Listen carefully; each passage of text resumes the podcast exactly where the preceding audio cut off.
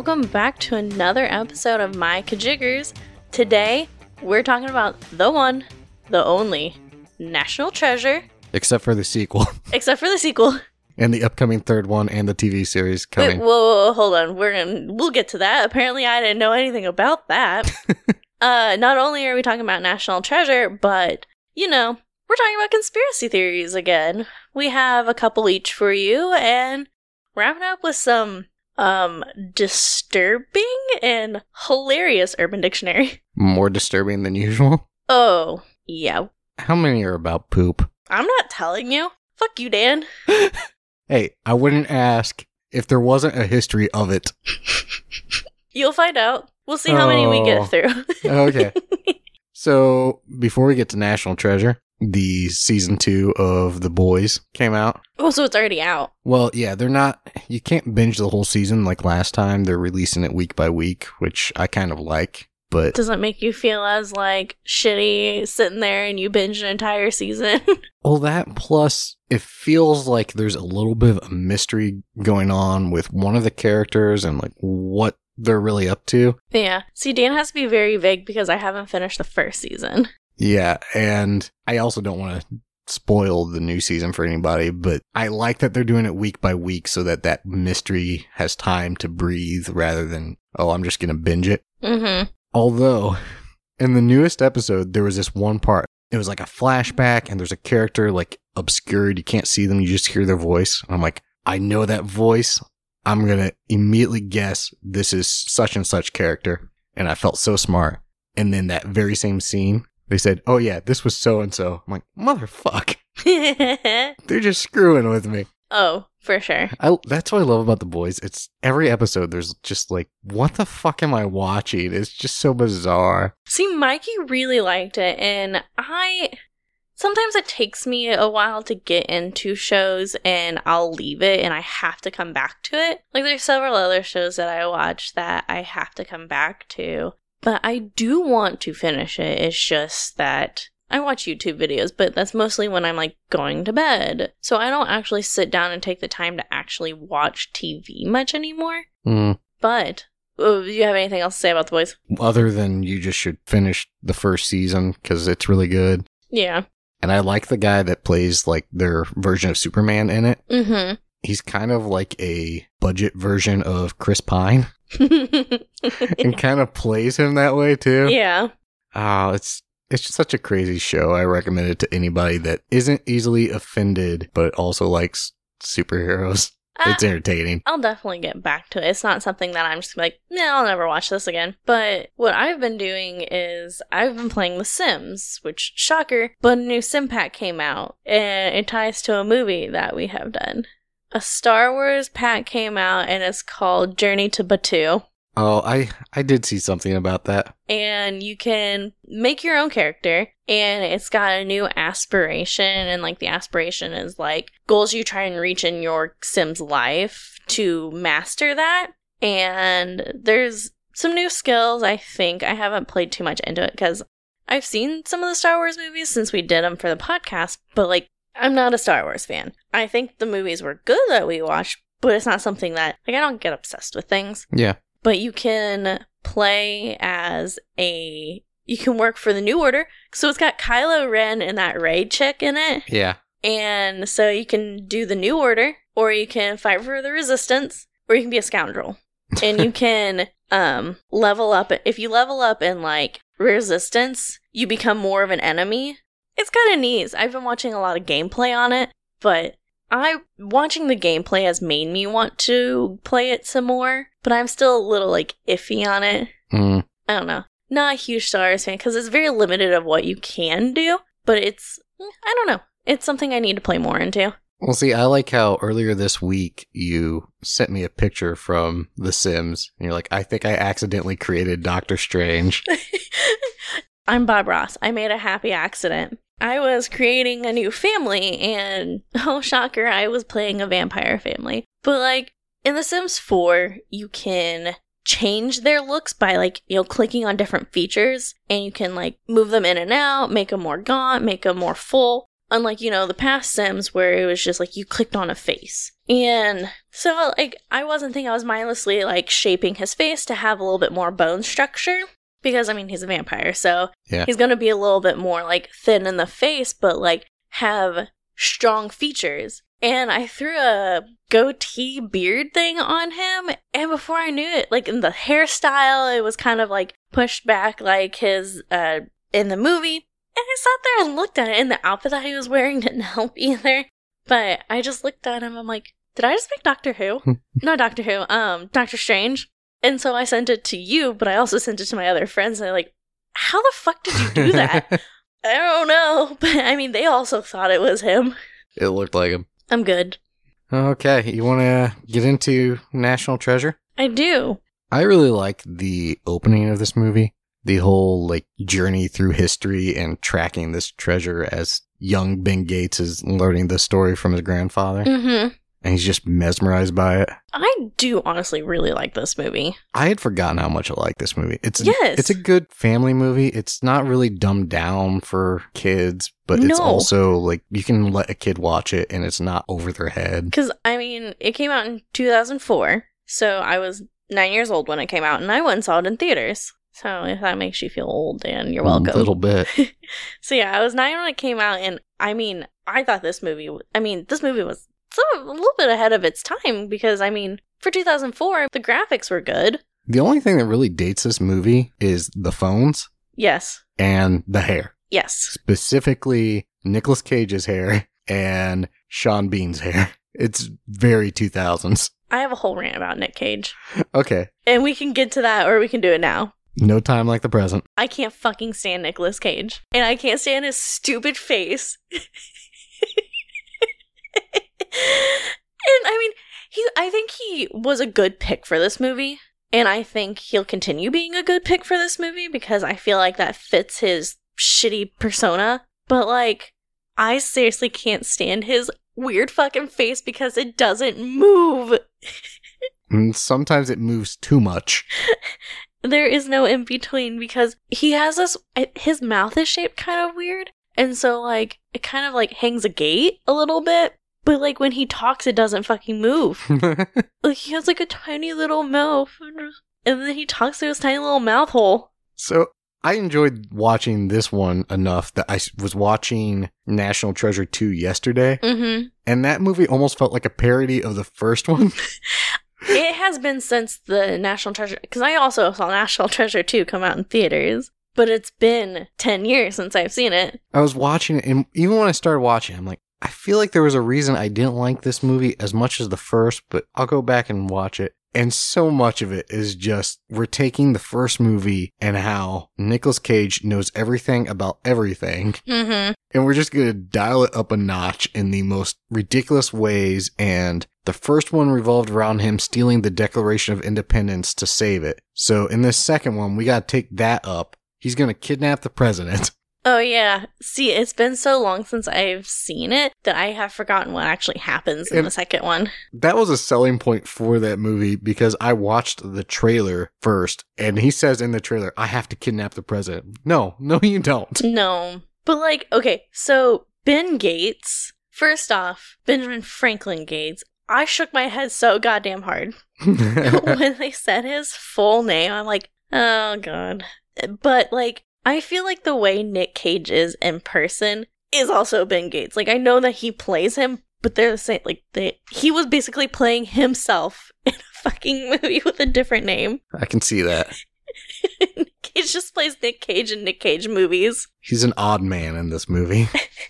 But like, okay, he comes off so just. He presents himself too highly of himself and like I know he's an incredibly smart person and like his character is an incredibly smart, well-educated person. But like knock it down a little bit. We know you're smart, but like don't be an ass about it. Like don't make yourself seem like such a dick. the way he just talks through things while everybody else is standing around. I noted that because when they're on the Charlotte and he's sitting there talking through, I'm like, how the fuck did you get from this to this? And I put a note in here. It says Nick Cage logic is weird. Meme of Charlie Day, where he's like standing over Oh, the yeah, yeah. he's standing at the board with all the lines. Or the one with is it um that Roberts chick and it's like geometry symbols flying around her yeah, head. I know what you're talking about. Julia Roberts, is that who it is? Or it looks like Julia Roberts. It's not. It's from like some Brazilian soap opera or something. Okay. Yeah. But you know it has like the mass symbols flying around, and Mhm. that's immediately what I thought of him just sitting there talking about the pipe and talking about all of this out. Well, that's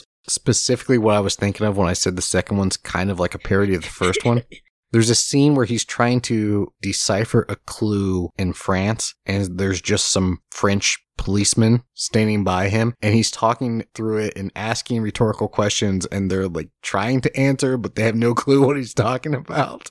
But yeah, I like that part on the Charlotte when they're all like trying to piece together the clues. Yeah. And the one guy is like, maybe it means prison. And then Riley's like, Albuquerque. See, I can throw out random words too. So I actually went to IMDb and like just because I want to know if any of these items were actually like is the pipe real? See, that's I wanted to know because I thought I saw somewhere that in real life the Declaration of Independence there is a copy of it actually on display instead of the real one. I think I've heard that too. I mean, there's a few original copies out there, but yeah.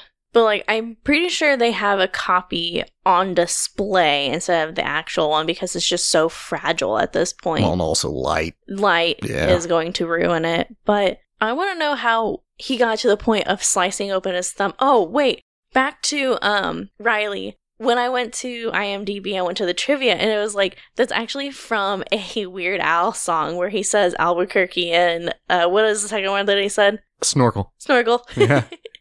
it's from one of Weird Al's songs or whatever, which probably would have been popular at that time. Yeah, maybe. there's a lot of really big leaps in logic that he makes in this movie. Yeah. like you said, the like cutting his thumb open to use it as ink. Because it doesn't show him like inspecting the smoking part of the pipe. Mm-hmm. Because for the most part, he had the ship in his hand, didn't he? Like the ship Yeah. part, like the pipe hold, like the tobacco hold. Yeah. And all of a sudden, you just see him just slice open his thumb and roll it down, which honestly is really cool that they made that piece and put so much detail into that pipe that it rolled a message out. That is Yeah. kind of cool. That's cool. The detail in this movie is actually really good. Let's talk about the treasure. Okay. Now, I understand the historical significance of the treasure because it's basically the accumulated wealth of all human history from ancient Egypt through Yeah. the Middle Ages and whatnot. How about the concept of let's hide this treasure? The whole premise is the founding fathers decided to hide this treasure, and but they left all these clues.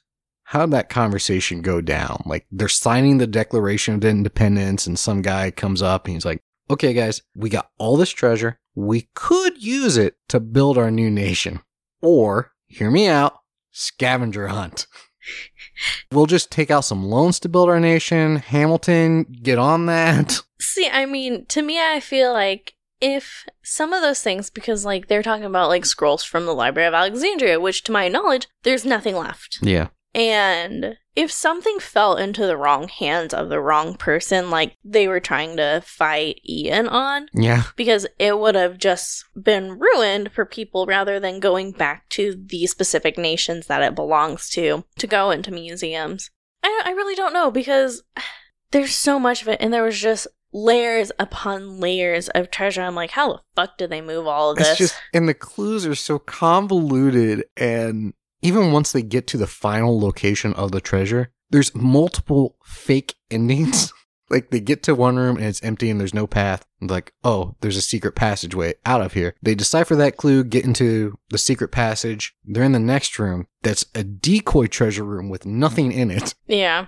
And so then they have to decipher another clue to get into the real treasure room. Like, I feel like once you've deciphered the clues to get that far, you probably deserve to get that treasure. Like, Yeah. what's the point of multiple fake rooms of, oh, they came this far, they were smart enough to decipher all of these codes, but if they can't figure out this one last one, fuck them. Okay, so speaking of the treasure, let's talk about the, the Freemasons real quick. And do you think, I mean, the government hides shit from us all the time.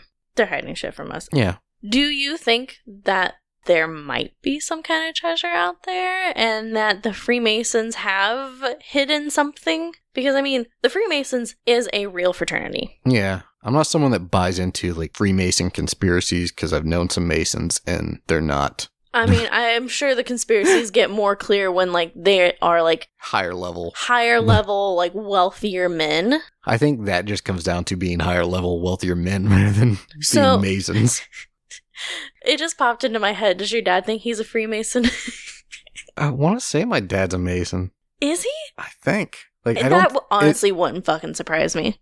If I remember right, I think he was in the Masonic Lodge, but like It doesn't. it- that it's just doesn't- like a social club, so like Yeah. he doesn't really. I don't think he's been in years. If See, he like is, Masonic lodges in our area, because we live in such a small area, don't really mean a whole lot. But like powerful men who are Freemasons, there's some weird shit. There's some sneaky shit going on. yeah. Again, though, I don't think it's because they're Masons. I think it's just they're powerful men. But It goes hand in hand. I definitely do think there's hidden stuff out there, like the Vatican archives. That'd be Oh, so cool. There's so much there that, like, who knows what they've collected. I'm not a religious person, but if there's secrets about, like, I could find myself studying probably about other religions just to, like, get a better understanding about it. Vatican hide shit. They're up to no good. Just talking about this makes me want to go watch Angels and Demons. Never seen it. It's Because not that's also bad. part of the Da Vinci Code, isn't it? Yeah, I didn't like the Da Vinci Code, but Angels and Demons is good, and it's got Ewan McGregor in it. It's got Tom Hanks with the same haircut that Nicolas Cage has in this movie. 2004, Dan. So, do you have to watch them or read the books in a certain order? I didn't read the books. I don't think there's really anything you They're, need. they're not like they don't go hand in hand. They're yeah, just I think all you need to know about the Da Vinci Code to watch Angels and Demons is that his character solves puzzles and codes. because I mean the Da He's- Vinci Code. I mean the Da Vinci Code was is an acclaimed movie. Yeah, and it's something that I when it came out I was too young probably to under like really follow along with it. So as an adult, I do want to watch it. you should definitely watch Angels and Demons. And basically, Tom Hanks is a professor that's basically the same guy as Nicolas Cage in this movie. Like they just know everything about everything. It's that character. Great. what do you think of the hidden map on the back of the Declaration?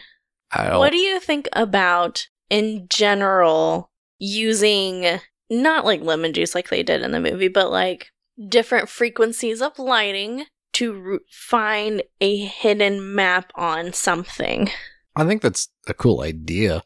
I like the glasses that Ben That- Franklin created in this movie. And they looked like, I mean, didn't he have like a legit pair that almost kind of looked like that in real life? it like, wouldn't surprise me. I mean, because he was he was a brilliant man. Yeah, he was an inventor, and Thomas Jefferson. I'm surprised Jefferson wasn't invoked in this really at all because he was known to tinker with stuff and Yeah. invent. And yeah, I think it's a cool idea. Those glasses, though, there's a moment in this movie that I was like, what the fuck? So Nicolas Cage gets captured by the FBI, but the bad guys realize they need him to get to the treasure, so they help him escape. Their escape plan is, hey, bring those fragile antique glasses of Ben Franklin's because we need them. And jump off the side of the Jump off the side of an aircraft carrier into the Hudson River with them. Also, the whole fact, like, okay, so, and when they're in the tunnel and they're fucking falling off shit, like, those glasses would have been shattered.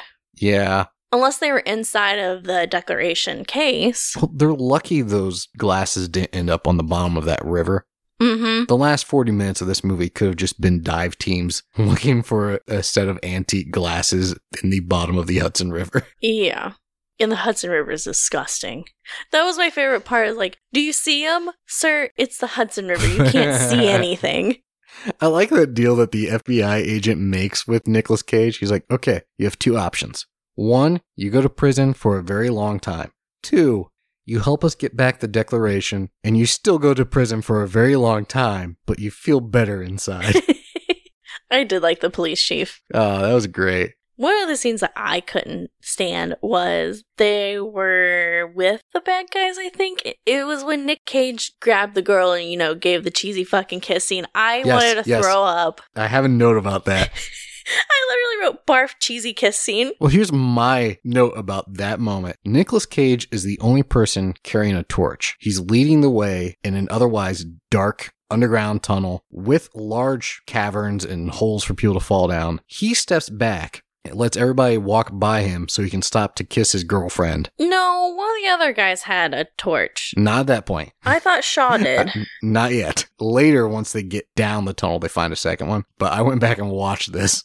He's definitely the only one with a torch, so he stays back to kiss his girlfriend. He leaves his dad and his sidekick to just continue wandering in the dark. And when he catches up to them, they're right at a giant hole in the ground. Good thing they stopped. Yeah, it is a good thing they stopped and didn't just walk right into the giant pit.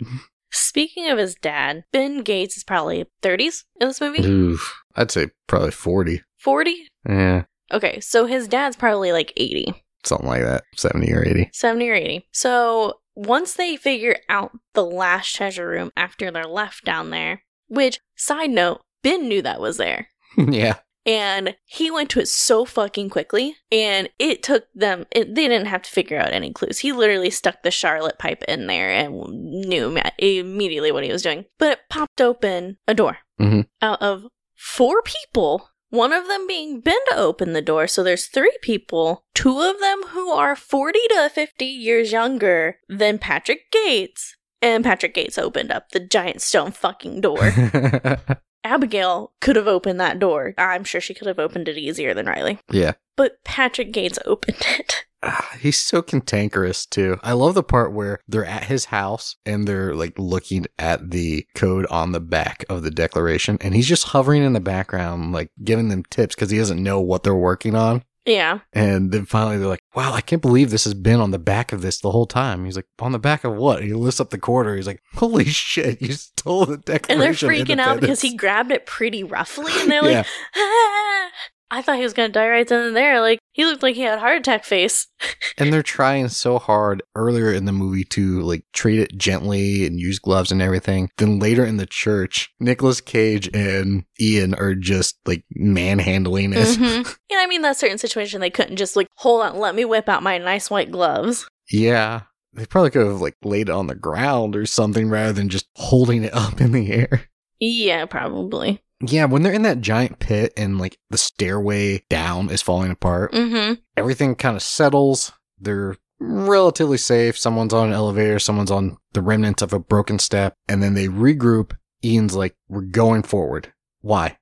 I mean, I get he wants the treasure. There's no reason with the resources we've seen him have earlier in the movie, he can't just send somebody for some climbing gear and rope and safely just repel down to the Yeah. bottom of the cavern. Like they don't need to stay on this rickety old wooden elevator. Well, I mean, if they continued forward and they found the stuff right then and there, they could just shove them off the side right then and there. Yeah. Ian in this movie is kind of uneven. Like it's hard to peg down what he's about because at the end of the movie, it's portrayed like he'll just kill them as soon as he has the treasure. He doesn't need them.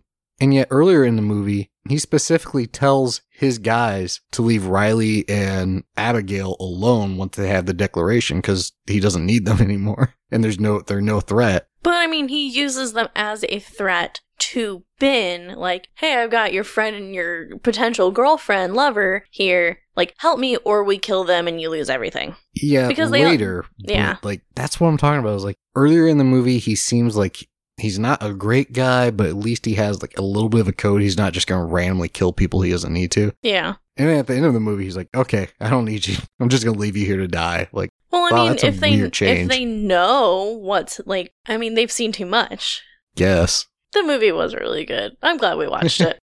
Since we've been talking about national treasure and the whole idea of well, hidden treasures and alternate histories, unknown histories, we thought we would go into some not quite paranormal, but just fringe theories we found around the internet.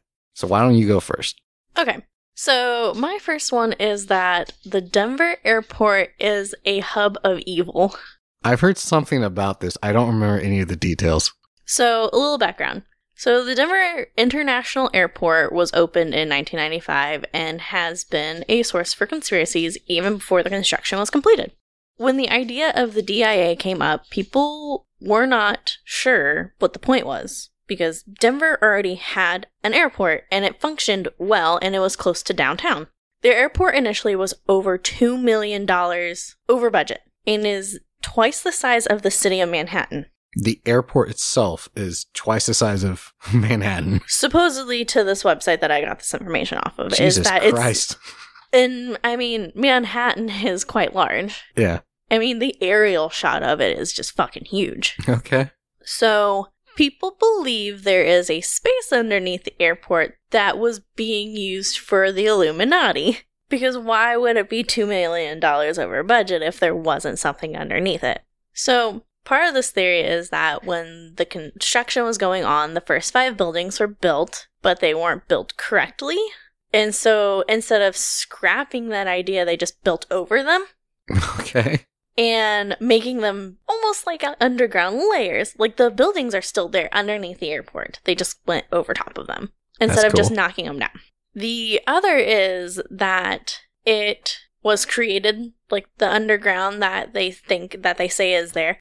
And yes, there are underground tunnels. There is. But we'll get to that. So it was created for the Nazi group New World Order, which kind of ties into the Freemasons Mhm. a little bit. And I put that in there. So, like I said, Freemasons are legit. Well, Nazis were real too, but um, so they. Supposedly. I'm not going there because there's too many fucking idiots out there. Go on. So the theory is that this was created for the New World Order and that they created fallout shelters underneath, but they what they say is fallout shelters was actually an automatic baggage system that they built, like it was completely done, but there are some problems with it, so it was never used. So that's where these underground like tunnels are coming from. And that never worked. So apparently it's being used for the Illuminati, the Freemasons, and Nazis. And Probably lizard people too. Well, the art. So like the art's kind of like they've got some like crazy art in there and whatnot, and one of them is a I think they say like a Nazi overlord or like there's a guy that's wearing a gas mask. It's very bright and colorful. But it was talking about like being like the children in it are like a symbol of hope to overthrow the dictator. Okay. I don't know. Some of the art is really crazy on there, and they've they've got alien statue like alien drawings, and they've got gargoyle statues, and they say like you know the gargoyle statues are historically used to ward off spirits and like bad juju, and people are like, there's just so many evil symbols in here. It seems weird if you're an evil group and you wanted to have some giant secret monument or whatever.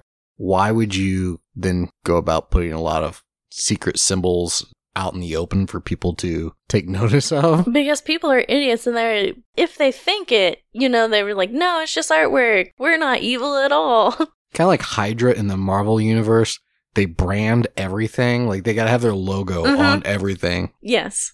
So the next thing is that after the airport was completed, when you go into the airport, there's a 30 foot tall statue of a blue horse with glowing red eyes. And he's a fiberglass like cast, um, huge. So they call him Blue, or people nicknamed him Blucifer which I fucking love. And he's really cool and very nicely done.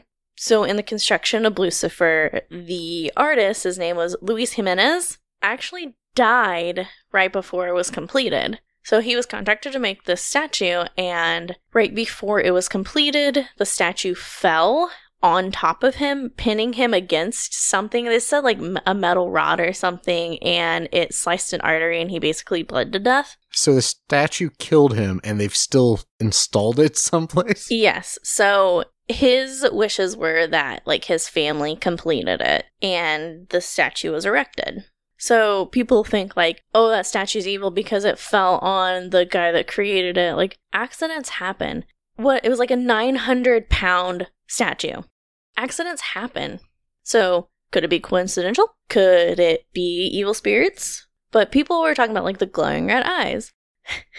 Somebody said that they one of, there was like a video I watched that they wanted to put lasers in it, but which doesn't make sense because why would you put lasers in it if you're at an airport? That's just gonna fuck with things. So they just put like red light bulbs in there. One of the theories is that the horse is a symbol for the four horsemen of the apocalypse. It's a horse, it's a blue horse. Think what you want. But like people try to associate like artwork to like Nazis and Freemasons, and there is actually a Freemason like stonework that's got stuff inscribed on it. I think it's just that they have a lot of cool objects in there. My favorite theory. So, one of the posts that I went to that says, Truth that the Denver airport is evil. So, if you look at the aerial shot, they say that the airport itself is built almost in the shape of a swastika. okay. And, like, Have you looked at it? I it, have. Does it kind of? Not really. Uh, See, I mean, it's got runways, so it's got jutted points, and then you have the hub in the center, so it really like skews it a little bit. okay. Which also, this lunatic that was making a video says that it looks like an erect penis. So, like two balls and a penis, and, and yeah. Yeah, everything looks like an erect penis to somebody. And that's what this guy in this video is talking about is that all the phallic symbols in the Denver airport and how it's trying to sway people like with phallic symbols. And it's just like, no. So one of them was that one of the runways that had like two balls and then like there's two loops and then the runway comes out like this. If you have a dirty mind and somebody drew it out, I bet you could probably make it look into a like you know in the science tech books where it's like the balls and then like the penis kind of goes whoop. Yeah. That's what he's making it seem like it is. Maybe he needs to talk to Freud because he's thinking everything is sexual. Yeah. But like people are talking about there's like vagina symbolism and art, and it's just like, no, you're just a fucking lunatic. Sorry. Yeah, I'm betting what the real case is is they probably built this new airport and commissioned a bunch of diverse kind of I don't know, new age pop art. Yeah. They're just trying to be hip and ended up with a bunch of weird shit. Yeah. But all in all, the airport staff, like the people that like manage it, like the CEOs and stuff, like the really higher ups, they think it's hilarious. They bring on the theories. Like they're like, keep coming, keep coming, because they've turned the theories, like the alien stuff and all that. They started making people commission art for it, and like they love it. They think it's hilarious, and like, okay, if you're gonna say it, then we're gonna put it in here. All publicity is good publicity. Exactly. So, I mean, they find it super entertaining, and hey, I mean, more power to you. Yeah. I mean, don't make it give you a bad name. Use it to your advantage. So, the Denver airport is apparently evil. Okay. My first one is very much in keeping with the national treasure aspect of this episode. This one's called the Burrows Cave. I'm just going to tell you the story. So it's 1982. A man named Russell Burrows is hiking in this vague location somewhere roughly around Olney, Illinois. He's got metal detector in hand, hoping to find Civil War belt buckles or some pioneer artifacts. And he's just walking and walking and walking. And he's not finding anything until suddenly the ground just gives way beneath him. And he falls down into this cavern. And I like to imagine that like he falls, like hits his ass hard on the ground. And he's like picking himself up, grumbling. He's just like, fuck me. And then he stands up. His eyes adjust to what's in front of him. And he's like, fuck me. Because what he has found could be one of the greatest archaeological finds ever unearthed. Allegedly. Because it's not just a cave, it's a tomb. And he describes it as having 13 crypts and it's filled with priceless artifacts, including stone carvings, coins, and gold with all kinds of inscriptions. But here's the kicker. The inscriptions that Burrows finds are in the languages of cultures history says never visited the Americas. They don't belong there at all. So over the years, he brings a few items out of the cave, shows them off to people, lets a few pictures get taken, sells them here and there to make a little extra money. But he refuses to tell anybody where this cave is. It's not entirely clear who owns this land. Since he won't tell anybody where it is, he might not even have rights to what is in the ground on this land. Like it could be somebody else's land and he's just stealing shit but he lets people look at it. Scholars look at the languages on the coins. Some of them say they're real. Others say, okay, technically this is an actual ancient language, but when you translate it, it's just gibberish because somebody just found a book of this old language and started carving on shit. That's the allegation is that he just was trying to make a quick buck, pulled a hoax, started making these carvings. But somehow he was getting Hold money. on. What year was this? 1982. Okay. So he doesn't have access to the internet. If he is doing this research to find these dead languages, he's going to the library. So it's not as easy, but theoretically he, could do it. But since he won't tell anybody where the cave is, archaeologists can't look into it, and all this supposed treasure. There's no way he can possibly get it out on his own. But that doesn't stop him from making a lot of money off of it. It's claimed, and I couldn't find anything to back this up. It's just quote unquote claimed that he somehow deposited up to $15 million in Swiss bank accounts. So if that part is true, somewhere he came up with $15 million. And anyway, back to the cave itself. Burrows described it as having several chambers containing the remains of men, women, and children, with a golden sarcophagus at the center of it all. The sarcophagus itself contained a male skeleton, entombed with his arms crossing his chest, clutching an ankh, and wearing a death mask as you might find in an Egyptian tomb. And over the years, various researchers and theorists kept fighting with each other over whether it was real or not. They kept pestering him. Where is it? Just tell us we can figure this out. He got so sick of it that in 1989, he just told everybody, fuck it, I dynamited the entrance to the cave. Nobody's going there, which is a convenient excuse for a cave not actually existing. Now, keeping in mind, nobody has ever actually seen this sarcophagus. That hasn't stopped people from coming to a conclusion on who the sarcophagus belonged to. Okay, how does that make any sense? Because So the leading theory is that it belonged to this North African king known as King Juba II of Mauritania, and like all the other crypts were his entire royal family. It's believed that Juba fled his kingdom after running afoul of the Roman Empire, and it's known historically he commissioned a great golden sarcophagus during his reign. And the sarcophagus was one of the many treasures the Romans had hoped to seize when they conquered his land, but they never found it or him. And to this day, the final resting place of Juba and his golden sarcophagus are just a mystery. Coincidentally, his kingdom, Mauritania, is becoming increasingly popular as a possible site for the lost city of Atlantis for reasons too complicated to go into right now, but there is some archaeological stuff going on in Mauritania. So did Juba use ancient knowledge from Atlantis to navigate across the Atlantic and survive in the Americas? That's impressive. It, I wish we could go into the whole Atlantis thing because that it actually is somewhat convincing, but it's so many leaps in logic of nobody has ever even seen the inside of this cave. Is the But- location known yet to anybody else besides? No, and I doubt this cave even exists. I just think it's a cool story of any of these kind of alternate histories where ancient peoples, especially like Egyptians or anything, visited the Americas way back when, and it's just part of this lost history. I think it's a cool story, but I think it's just this Burrows guy was full of shit and made some fake carvings and tried to make a quick buck off of it. Especially since it's just alleged that he deposited all those millions into a Swiss bank account. Like I said, there, I haven't found anything that actually confirms it. Yeah, But yeah, it was just a fun little theory. that's interesting. Very national treasure-ish. Very. So, my second one is HAARP was being used to control the weather. So, HAARP is an acronym for High Frequency Active Auroral Research Program. And it was funded by the United States Air Force, Navy, and the University of Alaska Fairbanks. And it was initially used for ionospheric research. So, have you heard this? I'm vaguely familiar with it.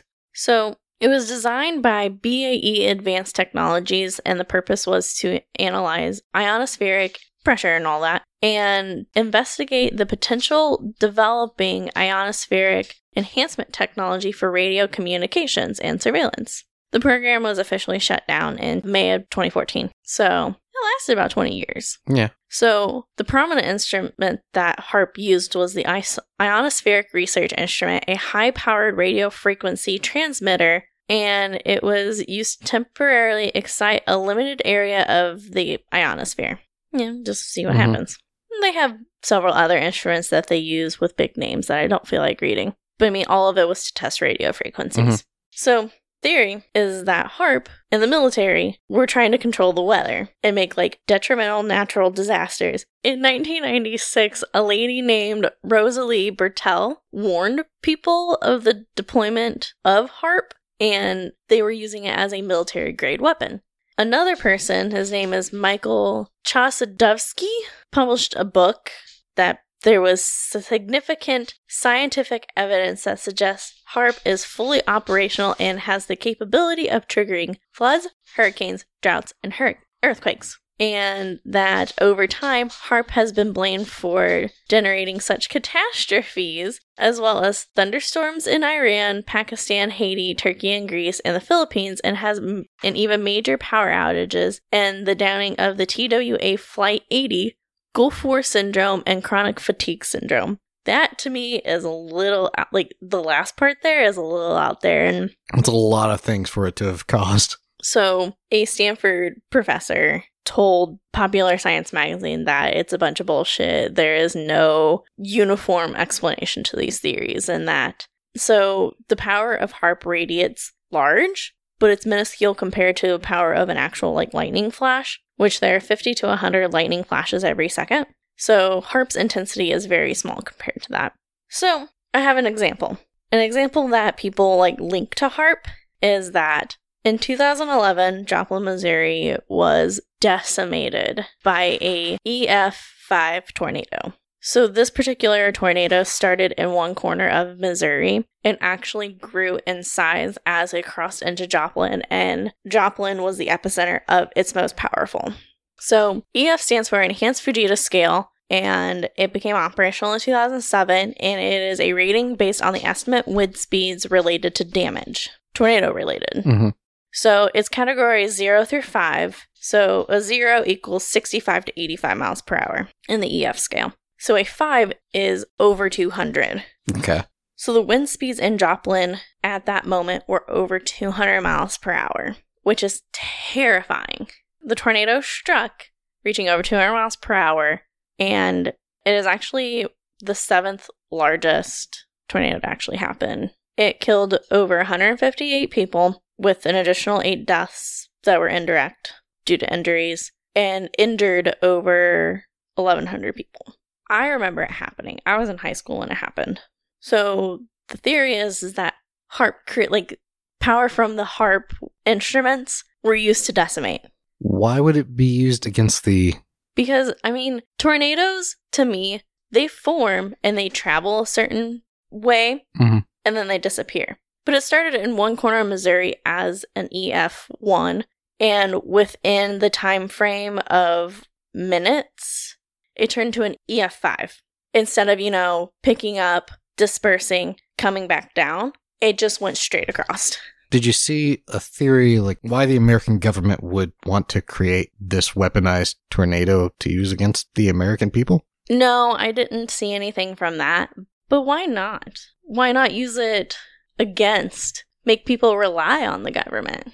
I don't know. Maybe I'm sounding like a tinfoil hat person, but I don't know. I could see it if like I I understand the theories of like oh the government faking terrorism or whatever. I, I don't know of a department that's out there trying to get a bigger budget for the force fields to deter tornadoes or something.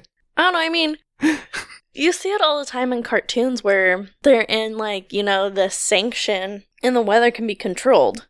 Yeah, So, I mean, why that'd be kind not? of cool. I mean, Can they use the same technology to make bad weather go away? I'm sure they could. can they turn off the fire tornadoes in California? I'm sure they could, but or did they create the fire tornadoes in California? maybe it's like our president Tito teaching them a lesson. Well, if you're gonna not clean up the floors of your forest and that's gonna catch on fire, then we're not gonna help you. You didn't listen to me, so we're not gonna help you. Okay. It's so fucked up. Poor California.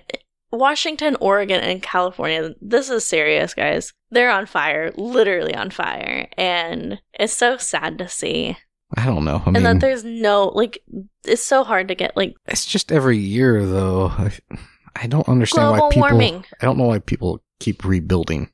Like They should, the entire state of California shouldn't be on fire, though. Yeah. Wildfires happen, yes, but the size that they have been the last several years is a little ridiculous. And, you know, the one that broke out because somebody decided to make an explosion for their gender reveal. Okay. Gender reveals are one thing, like, pop a fucking balloon. I saw a meme earlier today. It was Anakin Skywalker before and after the gender reveal of his kids. And the first one is just normal human Anakin Skywalker. Yeah. The other one is just him burned to a crisp. Oh. It's funny because it's tragic. So, I mean, why not use it to control people? I guess. Because another theory, and I never really dove into it, is that after it shut down, there was two men that uh, loaded up with an arsenal and were going to try and break into it because they swear up and down that it was also being used to control people's minds because of radio frequencies. Of course. And they told the police why they did it, and they said God told us to do it. Of so they were fucking crazy, anyways. So yeah, HAARP controls the weather. Okay. I mean, global warming also explains the weather, but True. but you know, global warming is also fake. But that's another story for another time. Okay. Time for my last one. And before I get started, guys, don't take any of this too seriously and get offended. These are all theories, Yeah. guys. This is just a shit fringe theory, but it's about to get sacrilegious up in here. This one comes from the book The Sacred Science of Ancient Japan, which we'll link on our website. It contains a largely unknown part of Japanese and world history, as recorded in some ancient manuscripts known as the Takenouchi documents. So, a little background on the history of the world. Billions of years ago, Japan was the center of an ancient advanced civilization ruled over by the son of the sun god. And he had a flying ship, like a UFO, that he just go around the world, check out all of his people, then go back to Japan and live in like his palace or whatever. All the races were unified and guided by his enlightening influence, but the empire became too large and difficult for him to rule by himself. So he sent out his children to govern different sections of the world and found new nations. And as humanity kept growing larger and larger, they decided it was just too difficult to guide people to enlightenment.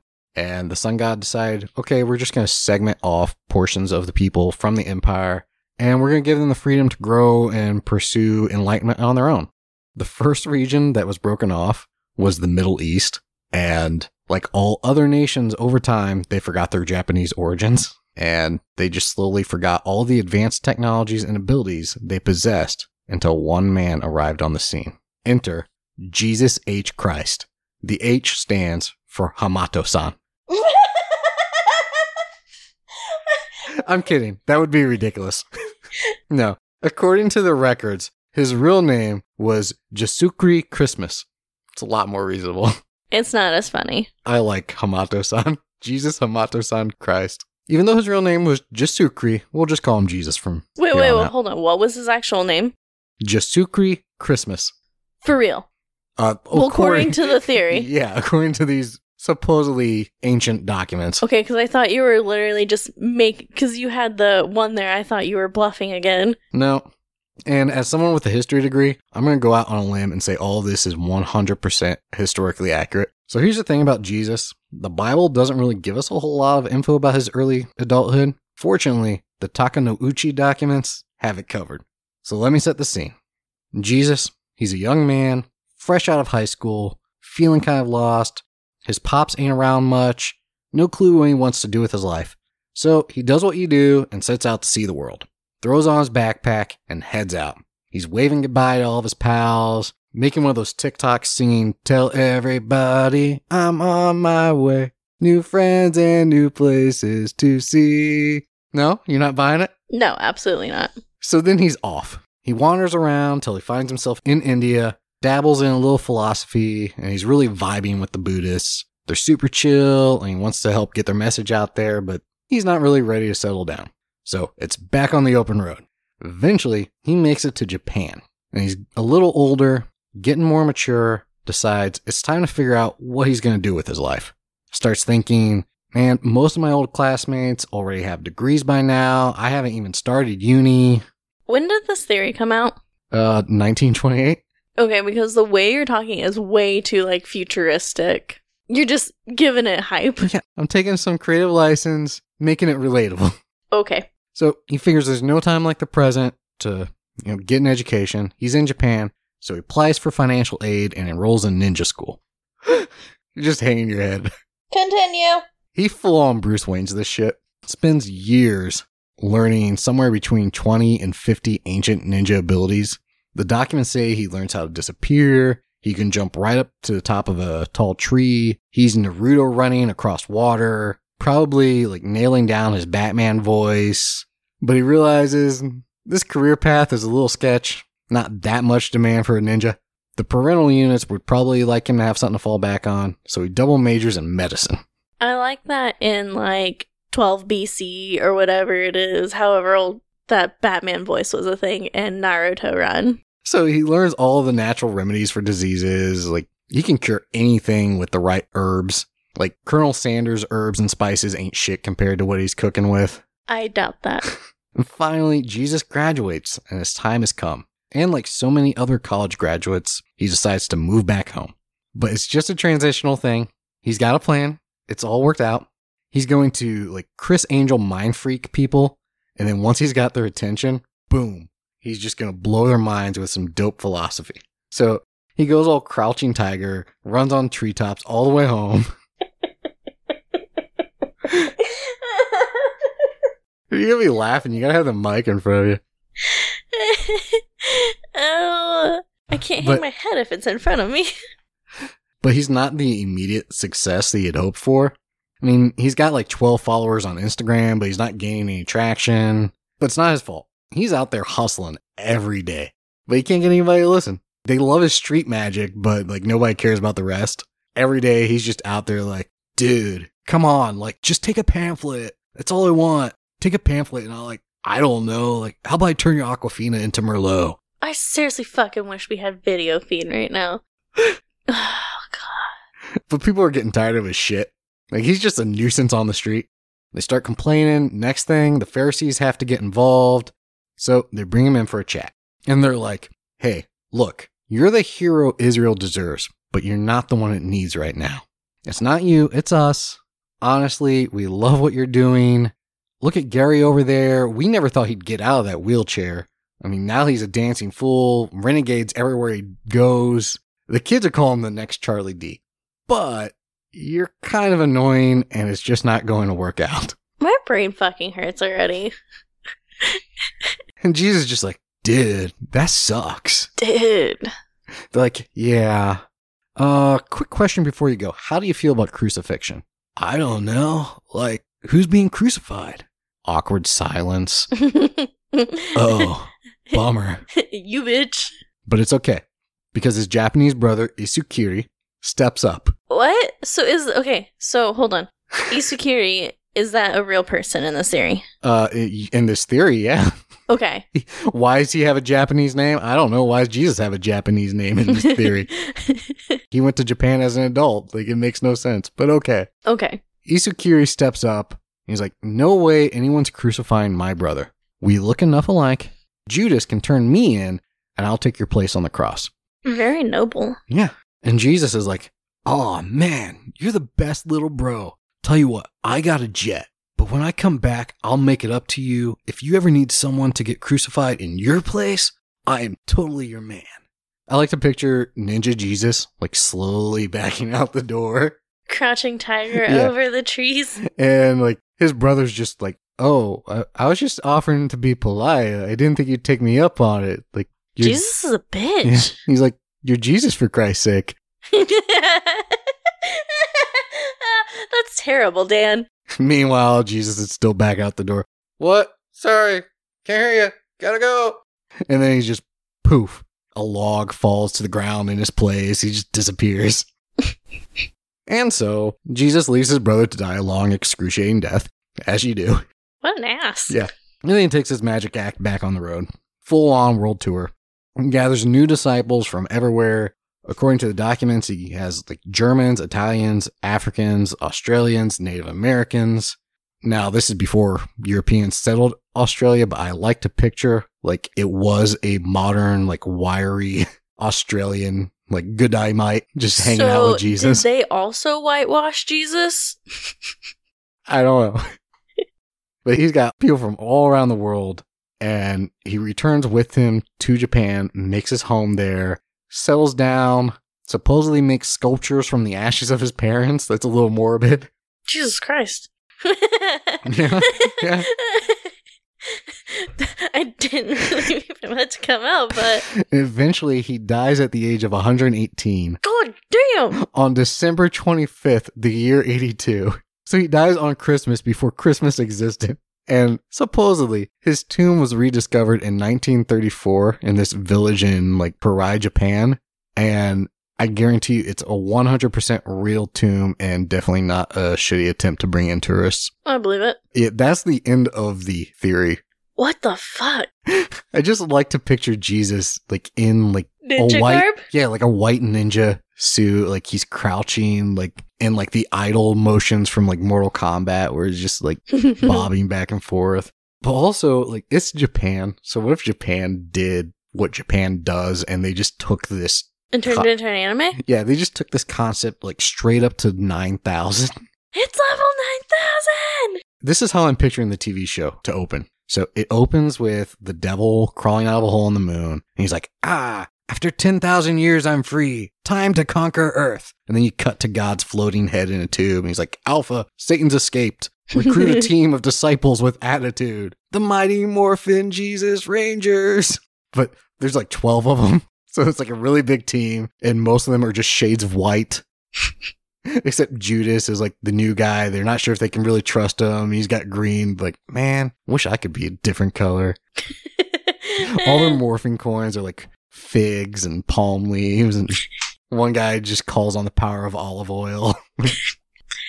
and there's so many of them that like they're all just like really small portions of the Jesus Megazord. Like they combine to form a giant Jesus. There's one guy that's just driving a sandal.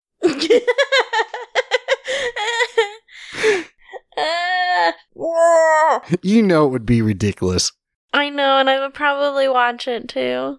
Send it. Full send. Yeah, that's all I have for the I just- amazing adventures of Ninja Jesus. I can't wrap my brain on it, so like I don't really have anything to say. That is wild. I'm glad you saved that for the last one. I had to condense that so much Oh god. because like the quick intro, like the background on the history of Japan leading up to that and how the Middle East was founded by Japanese people. I had to cut out a whole section about how Moses was taken away by UFOs. like Like he visited Japan on this flying ship that the sun god had. Like this book's crazy. I can tell. But yeah, that is all for Ninja Jesus. Good job, Dan. That was good.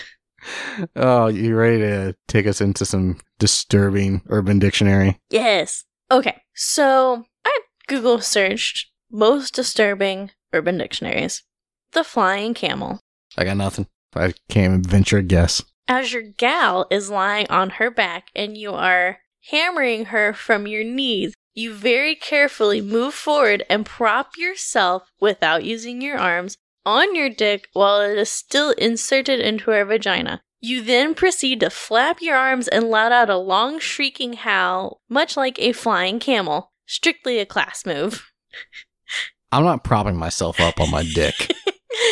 That sounds that sounds like a recipe for pain. You start doing some dick ups then. Man. okay. okay. So this leads into Charizarding. It leads into Charizard. No, they have nothing to do with each other. But so Charizarding. I like this one. When you light your girl's pubes on fire, you put it out with your jizz, then flap your arms saying, You don't have enough badges to train me. that there's no way anybody has ever done that. There's times on Urban Dictionary I'm like I can see somebody being this fucked up. I don't understand the logistics of that. Like, do you get almost there and then light it and then finish, or like do you light it and then like try to quickly get there? I think it's the first one, but it doesn't explain it. Yeah, I, there's no way anybody has ever done that in the history of mankind. But it's entertaining. It is. Okay, so Kentucky Klondike Bar, I don't know. Which kind of goes with the Alabama Hot Pocket I did that one time. Yeah, I don't remember. I I remember us for the- doing that, but I don't remember what it was. That's probably for good reason. So, Kentucky Klondike Bar is the act of freezing a bowel movement and sexually penetrating another person with the frozen bowel movement. what? Okay, this is the exact opposite of the last one. Someone is probably fucked up enough to have done that. Probably. Man, that's And last but not least, munging. munging. M U N G I N G. I don't know. What is it? I don't think you're ready. One must have no shame. He or she must use a newspaper to find an obit of a recently deceased man or woman. Then must find a buddy with no shame who will aid them in this act. The partners then go to the cemetery where they dig up their victim, flip a coin. The loser, or the winner, depending on how sick you are, applies his or her lips to the genitals or anus of the corpse, while the other partner proceeds to climb on the nearest tombstone and elbow drops, or I've seen jumping, onto the corpse's stomach, thus forcing out a blend of rich body fluids and embalming materials into their partner's Oh. mouth. This is uh. called mung. The act of getting this blend on your face is called munging. no, no, no, just no. and I think that takes the cake for the worst one we have done. Yeah, You're welcome. that's pretty bad. That's yeah, that's horrible. hmm Oh, it it paints a picture. It definitely.